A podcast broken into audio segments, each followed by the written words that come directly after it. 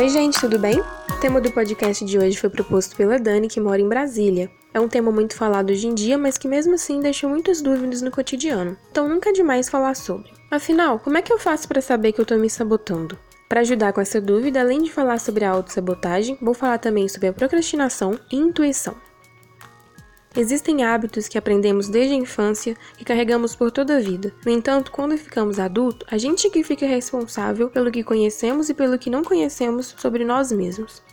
Às vezes, através de pontos fracos da nossa psique, de pequenos atos cotidianos, nos distraímos e surge uma brecha para um comportamento autossabotador.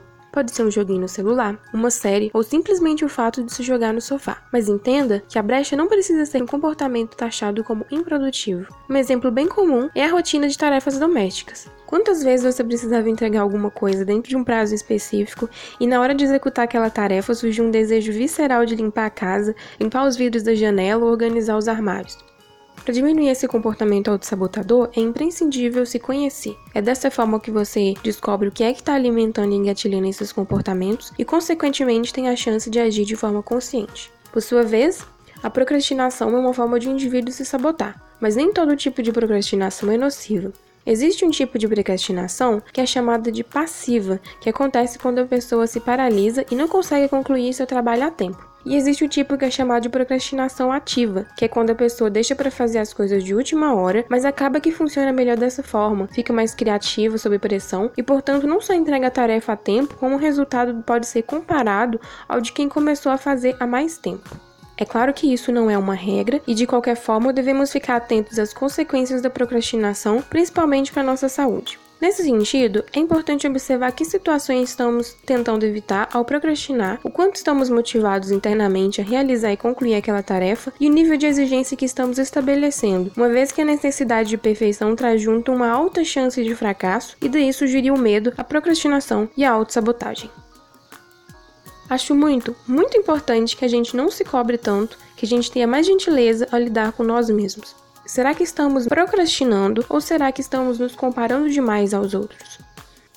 É por isso que eu acho que alguns conceitos da psicologia deveriam ser ensinados na escola. E como não tem, uma das funções da psicoterapia é conceder esses conceitos ao paciente.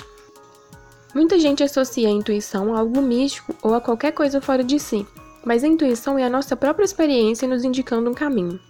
Ela vem de um processo interno e tem uma lógica. Sempre que tomamos uma decisão, fazemos uso da intuição e cada nova situação pela qual a gente passa irá influenciar as decisões que tomaremos ao longo da vida. É como se fosse uma outra fonte, além daquelas que já são perceptíveis. Sendo assim, podemos fazer uso da intuição a partir do conhecimento que a gente tem a nível intelectual ou a partir do nosso próprio envolvimento pessoal e nossos mecanismos emocionais. E é aí que surge a dúvida: como é que eu vou saber se a minha intuição um comportamento autossabotador. Quando decidimos por seguir a nossa intuição, a ideia é que a gente fique confortável com a nossa escolha e no decorrer do percurso, os resultados confirmarão que a nossa intuição estava certa. Já quando decidimos a partir da autossabotagem, vem sensações como culpa, vergonha, arrependimento, gera um mal-estar, sabe? E os resultados provavelmente o deixarão com um gostinho de e se eu tivesse feito de outro jeito? Se mesmo assim fica uma dúvida, tá gerando uma angústia, você não tá conseguindo se decidir, o melhor seria procurar referências externas a você, que seja um livro, um vídeo, um amigo e especialmente um psicólogo. Bem, é isso que eu tinha para compartilhar com vocês hoje. Eu espero que essas informações tenham sido esclarecedoras. Agradeço a Dani pela sugestão do tema e agradeço aos demais ouvintes que estão me acompanhando até aqui.